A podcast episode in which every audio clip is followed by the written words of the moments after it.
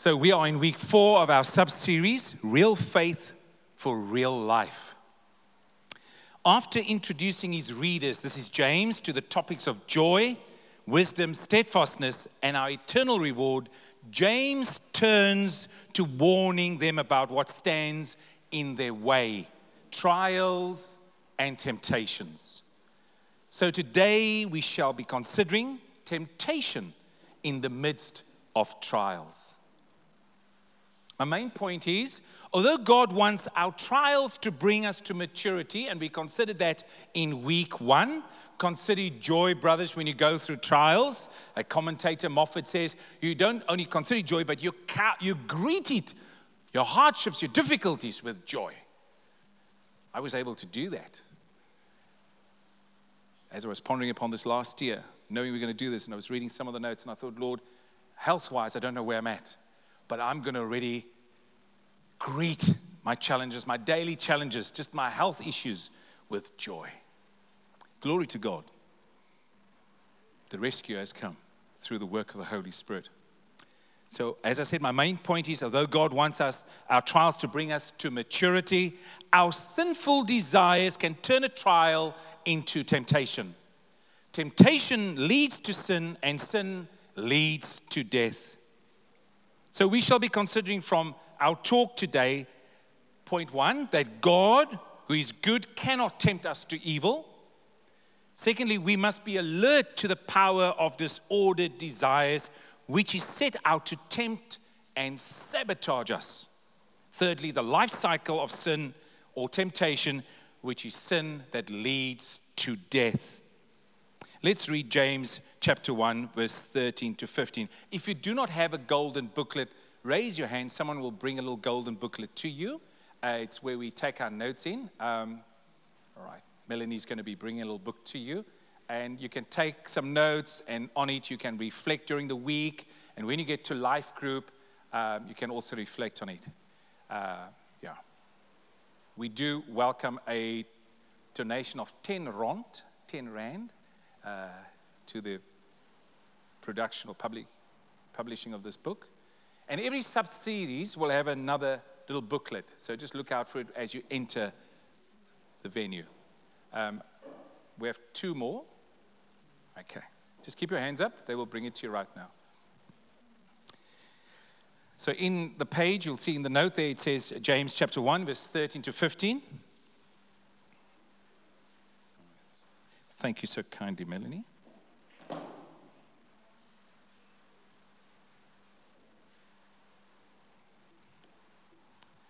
So James says, Let no one say when he is tempted, I'm being tempted by God. For God cannot be tempted with evil, and he himself tempts no one. But each person is tempted when he is lured and enticed by his own desire.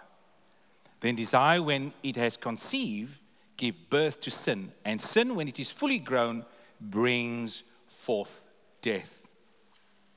Point one God, who is good, cannot tempt us to evil. It says so in verse 13 let no one say when he is tempted or she that I'm tempted of God. The word temptation in verse 13 means a solicitation to evil. That's something that the devil does. God does not do it. That's so anti God. A quote by Steve Lawson. He writes It is not uncommon for those who face pain and hardships in this life to doubt the goodness of God. But the clear message of Scripture is that God is uniquely good and that He is the measure for everything we call good, considered together with His wisdom and power. Christians can be assured that God not only desires to reveal His goodness, but is able to accomplish His good plan in the best possible way. How can the cross of Jesus be good? It was grotesque. If you watch the, even the movie of, uh, you know, the Passion of the Christ, Isaiah speaks of it. He was marred beyond recognition. But the good of that is that we've been brought into relationship with God. The good of it, we have eternal life. The good of it, we have life everlasting. Michael Eaton says, It is God's goodness to us that ought to encourage us to move on to full maturity, even in the midst of trials and testing. It is because we have experienced God's goodness that rebellion, hardness of heart, and spiritual deafness are so serious. Let those who have ears today hear what the Spirit of truth have to say. So we would say, even in a song, God is good all the time, and all the time, God is good all the time, and all the time, God is. When we repeat that, it's a truth of Scripture. The key is to trust God's goodness. Every trial that we face will either be a trial that will cause us to grow into Christ likeness or a temptation to ruin our character. So I've used two terms here. It's like homophones. We see the word peirasmos is used for both trial and temptation. The one is from without, and the other is from within. The one is beyond our control. The other can be controlled as we yield to the Spirit working within us, but both will come at us. Got no control over trials, hardships, difficulties, setbacks. It will come at us. You're guaranteed in this life. If you haven't faced that, raise your hand. Because I want to join your team.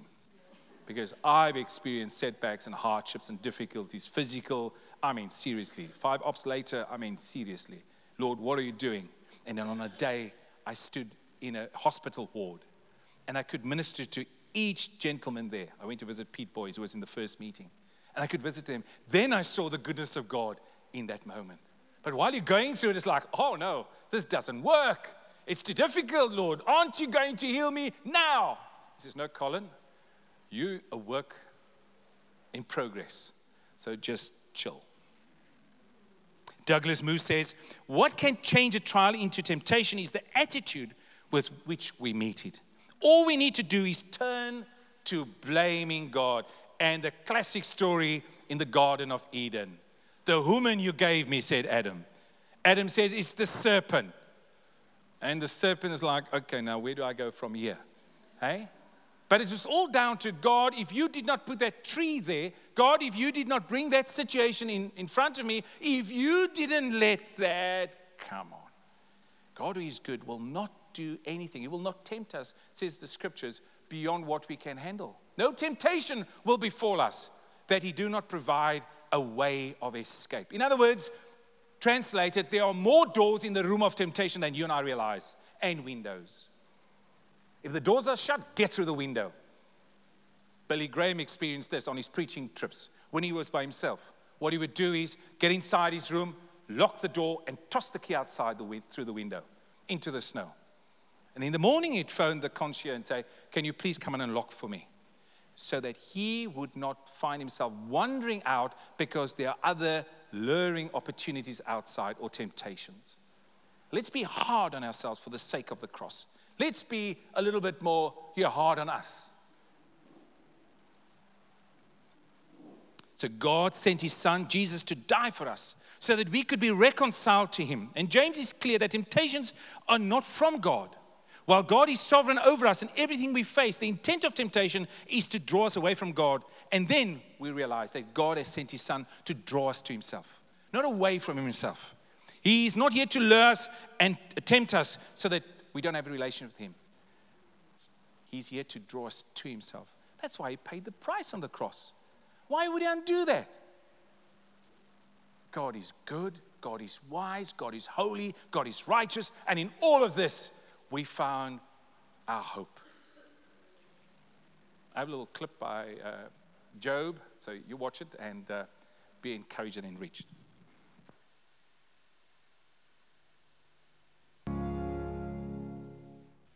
Job is a righteous man. He does what's right, and God has blessed him. He has 10 kids. 7,000 sheep, 3,000 camels, 500 pair of oxen, donkeys, servants, you name it, he's got it. He loves God and follows God's rules. Then suddenly we find ourselves at a meeting called by God. In heaven? It doesn't say, maybe. But guess who shows up at the meeting? Abraham Lincoln? Nope. Satan. And God says, Look at Job. He respects me and does what's right. And Satan says, He only respects you because you've blessed him. Take away his stuff and he'll curse you to your face. Scene change back to Job. A bunch of bandits come and take all the oxen and donkeys. Then fire comes from the sky and burns up all the sheep. Then more bandits come and take the camels. Then a windstorm knocks down the house where his kids were, and they all die. Oh no! What did he do? Well, he was really sad. He ripped his robes and sat down in the dirt. But then he said, The Lord gave me all that stuff, and he can take it away. Blessed is the name of the Lord. That's quite an impressive response. Yes, it is. Job was going to respect God no matter what. Scene change. Another meeting in heaven or wherever. Satan says, okay, but he's still healthy. Take away his good health and then he'll curse you to your face. So back to Job, who suddenly finds himself covered with sores from head to foot. They really hurt, and Job is miserable. Job's wife comes by, takes one look at him, and says, You should just curse God and die. That's not a very nice thing to say to your husband. Curse God and die? No, it wasn't. It looks like the accuser is right, that we only respect God when he gives us what we want. But Job says his wife is speaking foolishly, and he won't curse God. Then three friends show up who've heard about Job's terrible state. They sit quietly with him for seven days. Then they start talking. Obviously, these terrible things have happened to you because you've done something terrible. Tell us what you've done. But Job says, I've been good. I've been following God. And the friends get a little cranky and say, Bad things are punishment. If you want your stuff back, you need to stop being bad. And Job gets a little cranky and says, I told you I've been good. I don't know why God let these bad things happen to me. And Job's friends get even more cranky and say, Not only have you done terrible things, but you are proud and won't admit it. You deserve all these terrible things. And Job gets mad and says, You are terrible friends saying I've done terrible things. God, why don't you defend me? It's not fair. And as they're arguing, a whirlwind shows up. What's a whirlwind? It's like a small tornado. Oh, interesting. And a voice comes out of the whirlwind, and the voice belongs to. Abraham Lincoln, What's the thing with Abraham Lincoln today? best president we ever had. Sorry for the interruption. The voice belongs to God. Does he explain why everything bad happened? About the meetings in heaven? Or wherever? No, he doesn't. He says, Who's asking questions about whether I'm doing the right thing or not? Like I have no wisdom? Like I don't know about justice? I created the world. I control the seas. I rule over all of creation with wisdom that you cannot always understand. Do you know everything that's going on right now to say that I'm being unfair? Oh, what did Job do? He put his hand over his mouth. He knew he had spoken of things he did not understand. He realized that God was just and wise and could be trusted, even when bad things happened.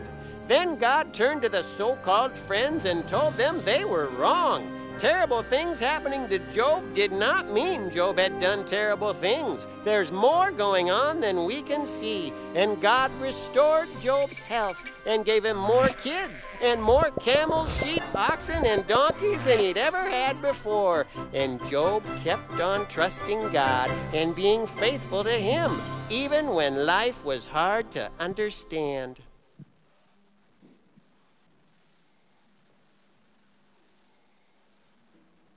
Beautiful part of that is, I love the story of Job. It says, and Satan was wandering the earth, and he comes to God. And the amazing part of that is that God says, Have you seen my man Job? He was bragging with Job. So sometimes, or part of the trials that was going to be set up is God wanted to show off his man Job. I do believe St. Peter's not at the gates, guys. It must be Job. He's the man. Point two be alert to the power of disordered, or disordered desires. All temptation is rooted in a lie.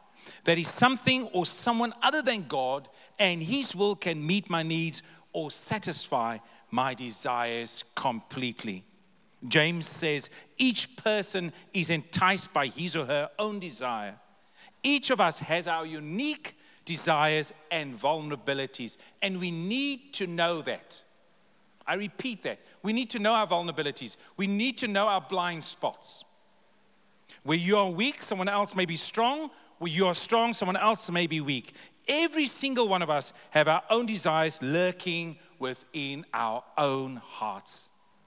A trial which God allows to come our way is to bring our faith to maturity. But a temptation that is set before us is to test our heart's devotion and desires in relationship to God. And we see Job keep pulling out the little placard, in, even on the ash heap I love God. Each person, he says, this is James, is tempted when they are lured by their own disordered desires. Those desires that are alive in our hearts. And we've heard this before trust your heart, not your head. We must take responsibility for what we allow to live in our hearts. The heart of the matter, says Jeremiah 17, verse 9, is the matter of the heart. Another translation to that is the heart is desperately wicked above all things. Who knows it but God? David wrote in Psalm 51, verse 10 Create in me a pure heart, O God, and renew a steadfast spirit within me. That is after he went to wandering. He fell into temptation. And prayer in uh, Psalm 51 is, Oh Lord, restore again to me the joy of your salvation. And then he gets to this part in verse 10 create in me a clean heart because my heart was not right with you. 1 Peter 2:11 says, "Dear friends, I urge you as foreigners and exiles, we are ambassadors, sojourners on earth, to abstain from sinful desires which war against your soul." Paul in Galatians 5:16 says, "I say, walk by the Spirit, and you will not gratify the desires of the flesh. For the flesh desires what is contrary to the Spirit, and the Spirit what is contrary to the flesh. They are in conflict with each other, so that you're not to do whatever you want to do. We are not Dachshunds. My Dachshund just want to do what they want to do. Feed them whatever you before them, and they'll just eat and nibble away. Blame me.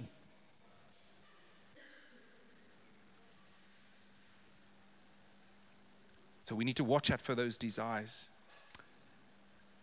Point three the four stages of temptation to sin.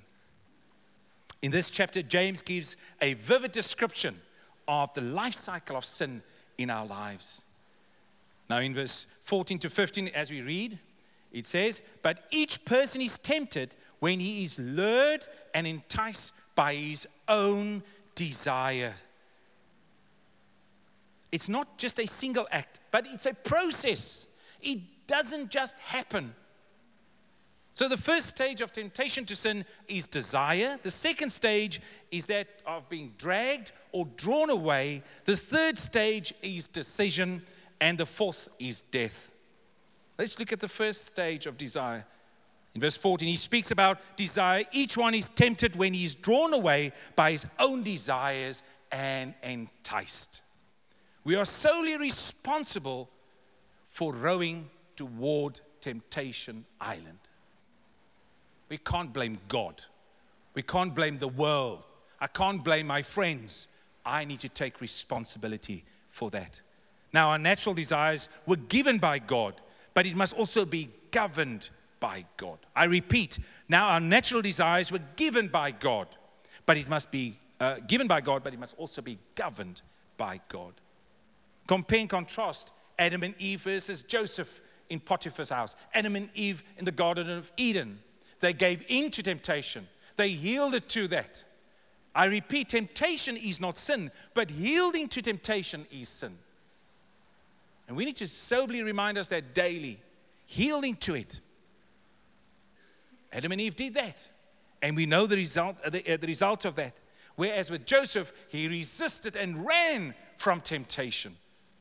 Romans 5 verse 8 says, For those who are living according to the flesh set their minds on the things of the flesh, which gratify the body. I need it now. I want it now. It's mine, mine to have. But those who are living according to the Spirit set their minds on the things of the Spirit, His will and His purpose. His timing is always perfect. If you live according to your disordered desires, you want pleasure, you go get it. If you want food, you go and get it. Just live according to whatever your body needs. No, it's not the way we do that.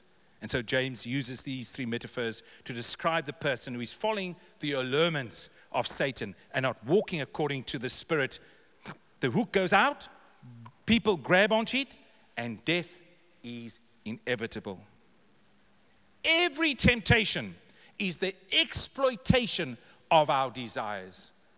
Every temptation is an exploitation of our desires. Our response and attitude will indeed determine the next phase, which is being dragged or drawn away. Now, notice these two words in verse 14. They were drawn and enticed. These are two words that James uses to describe the second stage of temptation, allurement. Both terms are fishing and hunting terms. And I love Jesus when he says, Just as it is prone for fish to swim, so it is for man to sin. My friend Bob, Bob helped me with these lures. Lures. Right, Frank? Lures. Lures? Yeah, lures. Yeah. So, the classic part when Bob explained this to me, he says, Each lure is designed for a particular fish. The devil knows our number, he knows exactly what will grab us. Okay? See the fancy things that you can you see the hooks on these things? Okay, it's, it's probably too far from you, but even in this one, which Bob says they call this the skirt. Now, to the, all the boys in the house, beware of this skirt. In this skirt, there's two hooks, deadly. I said again that everything, all the desires must be governed by God, by His word, by the truth of His word. Don't cook your own soup. Get the recipe from God. That is deadly. I mean, if you think about this one, I mean, check that hook. Bob says, whatever you do, don't slide your hand down here. I mean, this is deadly. Think about that. Once that hook is in, what does the fisherman do? Got that fish and drags it away. And that's what the enemy wants to do with you and I. Why? The day we said yes to Jesus, we become his number one enemy. Or he becomes our number one enemy. He is working day and night to ruin our character, our godly character, that is to represent the image, the glory, and everything that God has called us to be and live in. Our culture often preaches that we should follow our heart, as I said earlier. But that problem is that sometimes our heart tells us that the bait on the hook makes us happy. Hey? Bob used a term, it's advertising. No, appetizing. So this advertising becomes appetizing to the fish. They see the bait, they see the lure. I want that now. And the hook's waiting. We can, we can, we can be told to choose what looks or feels good. And so we can take the bait and suffer the consequences. Maybe we don't have to deal with the consequences immediately, but the bait of temptation that drags us away will never be as good as what God has for us even if we have to wait for that reward. I can pause here, and I'm sure there are many of you that will come up, including myself, and tell you where we just grabbed the bait.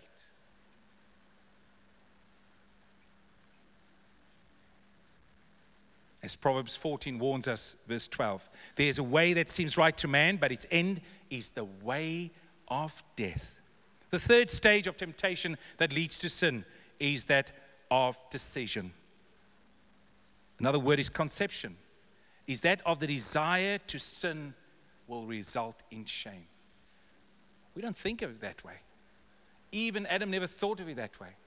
Oh, we're getting gratified. We're going to be like God. But we didn't hear the instruction. Do not eat of that tree of good, of uh, the tree of knowledge, good and evil. Don't touch it. Don't touch it. But Lord, why did you put it here if it mustn't be touched? Martin Luther said, You cannot keep birds from flying over your head, but you can keep them from building a nest in your hair. You can't keep the devil from suggesting thoughts, but you can choose not to dwell or act on them. Don't say, The devil made me do this. How many times have we heard this in our sports news? The devil made me do this. The devil? I'll, I'll never forget that one scenario. It was around cricket. I won't mention names. But I thought, oh, oh yeah. Can you imagine that? Hey? The devil made me do it. And that's the lie that the devil wants us to believe. We are all being formed and fashioned by our desires and decisions and habits to become more like Christ or not. Most of these decisions are daily, habitual actions. We take that ultimately, ultimately to grow into what we're becoming. Whatever we take on, that's what we become. Don't be deceived, says James. There's no such thing as a harmless sin. Its ultimate destination is death. That's your and my death. Stage four of temptation to sin is the most devastating of all. In verse 15, it says, Then after desire is conceived, it gives birth to sin, and sin, when it is fully grown, gives birth to death. The scene that precedes the verse, for the wages of sin is death, is that in the Garden of Eden. After they bit, it says, their eyes were opened. But what has happened? The promise came true. They lost everything. The wages of sin is death you will reap what you sow. Praise be to God for the Garden of Gethsemane. Praise be to God for Golgotha, where in this verse, the next part of that verse comes true. But the free gift of God is eternal life. Thanks be to Jesus who comes to reconcile us back to the Father. And again, to my first point, all goodness flows from our God, and walking away from Him will never give us what we truly need. We must run from temptation toward our good God. For when our race is complete, as the song says, still my lips shall repeat, yet not I, but Christ in me. We'll get into heaven and we'll hear what Michael Eaton comments, and he says, and we'll say, Well done, good and faithful. Uh, well, Jesus will say to us, Well done and good and faithful servant. And our response will be, No, well done, good and faithful Savior. You've done it in me, through me, and it was for your glory.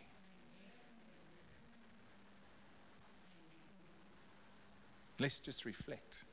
What trials are you facing right now? Are there any temptations you're especially susceptible to? How can you and I remain steadfast in times of trials and temptation.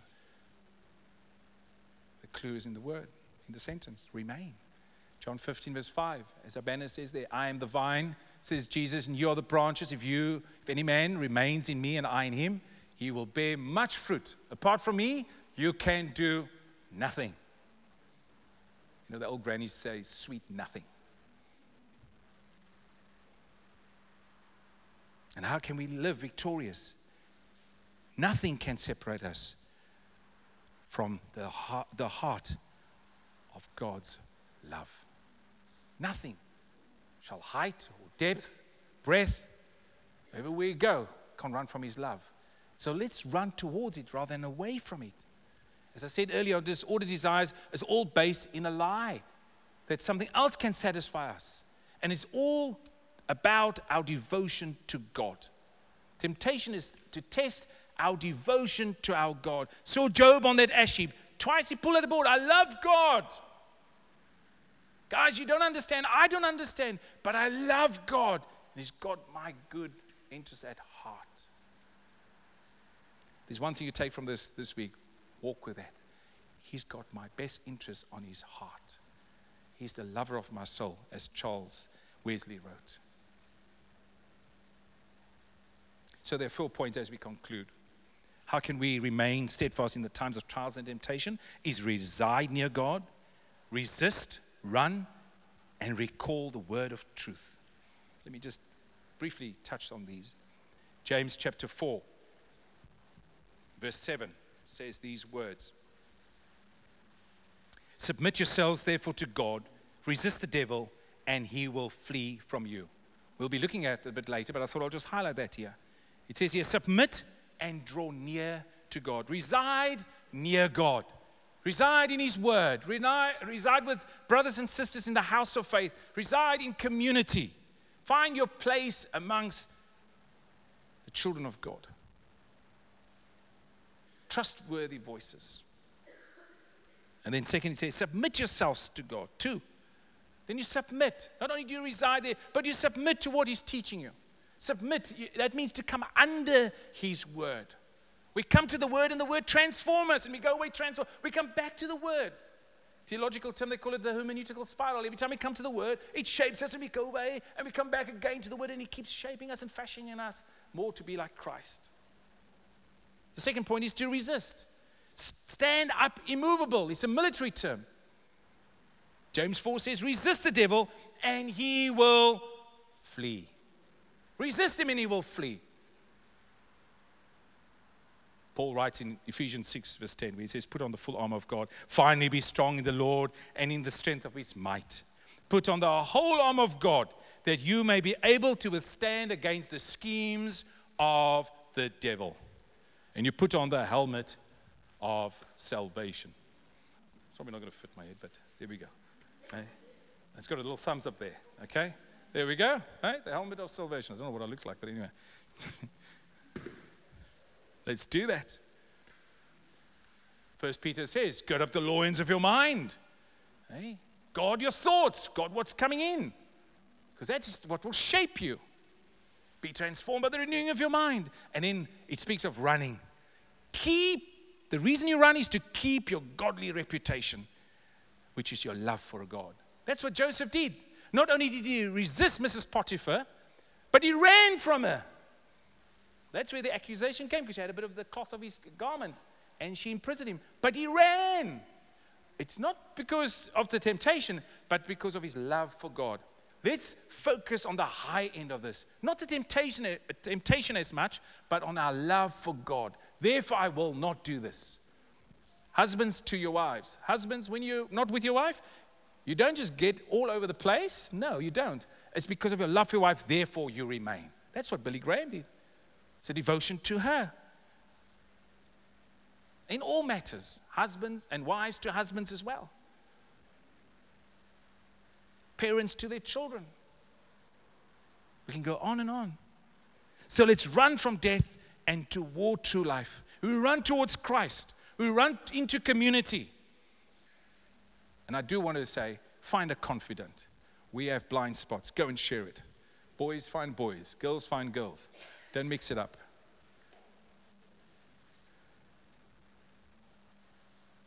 And then recall the word of truth. I want to say, recall your authoritative reference point. I get that from speaking to my Muslim neighbors. They says the Quran is their reference point. And then I have to turn to them and says, the Bible is my reference point. This is my life. Wherewith shall a young person keep their way pure? Psalm 119, verse 9 was my daily verse my mom gave me. According to your word, O God. According to your word. Always getting to the word. It's a lamp unto our feet and a light unto our path. David said, I have hid your word in my heart, O Lord, so that I may not depart from you. There's a proverb that says, This book will keep you from sin, or sin will keep you from this book. Jesus, when he was tempted, said, It is written. What are you and I meditating on? This time I call the band to come to the front. What are you and I meditating on? Discerning whether our hearts are leading us toward or away from God isn't always easy. It requires wisdom. Luke shared that in the week when he shared with us. If you lack wisdom, ask God for wisdom and guidance from the Holy Spirit. I want us to take a few moments to pray for that wisdom. We're going to face trials, we are going to face temptations. And I said, temptation is to bring us to maturity. Oh, or, sorry, trials are to bring us to maturity or testing of our faith. But temptation is to show up our devotion and our love for our God. To prove that. Even with the story of Job, he proved that he loved God and never gave in. So take a few minutes and pray for that wisdom. Pray that the Spirit would shape your decision making and form your desires to be Christ like. And we are a family. That's one of our values. We want to pray with you and for you today. I felt God just nudging me this morning and say, if anybody needs to be prayed for, let's do it right now in this meeting time. We don't want to look around, but if you're bold enough, raise your hand. We have folk that want to pray with you and they'll come and stand alongside you. We're not going to call you to the front. So, what does stepping forward in your life look like today? What's the next step you need to take to live a steadfast life and trust your faithful God, my faithful God, the good God? It's a good God over and over and over.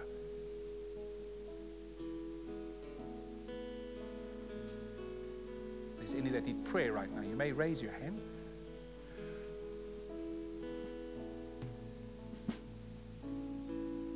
We have one lady, we have two ladies and a gentleman. Class, I'm going to ask you just to move towards the, one gentleman. And there's two ladies, Joyce with you and Megs. Just keep your hands up. We have our team coming just to stand with you right now and pray with you. This is a family moment where we just want to embolden and encourage your hearts, even through prayer. We say there's power in prayer, and we want to lean into that because the praise on the subject of the love of God.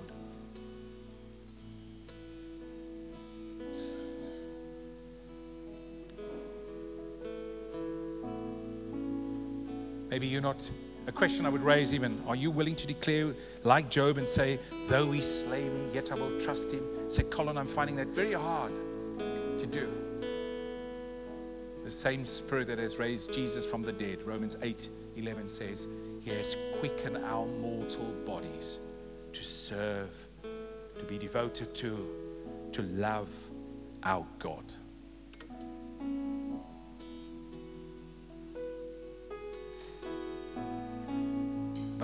Else, I want to keep delighting in Him. That's what we want to say from this day forward. Lord, I want to keep delighting you. Whether trials or temptations come our way, I want to keep delighting in you because you're a good God. There's no one like our God. We can shout it from the rooftops.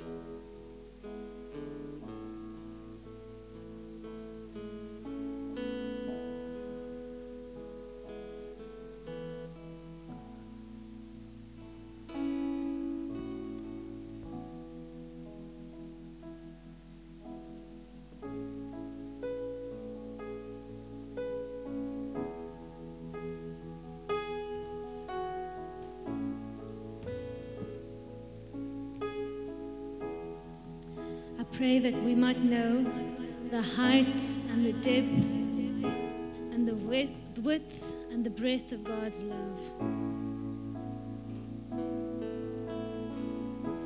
That when we're faced with our trials, we can look to Jesus. And like that scripture says, He is the author and the finisher of our faith. He who began a good work in us, He will be faithful to complete it.